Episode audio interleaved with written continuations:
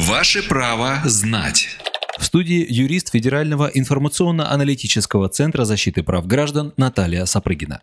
Вопрос из Москвы. Как получить спецпропуск, позволяющий попасть на работу в период карантина? Спрашивали? Отвечаем.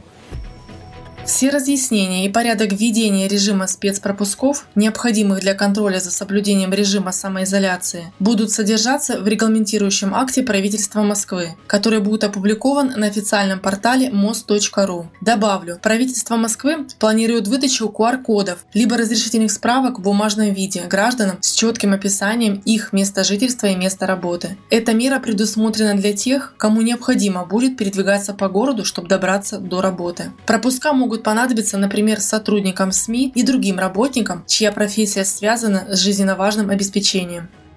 Правовую справку дала юрист Федерального информационно-аналитического центра защиты прав граждан Наталья Сапрыгина.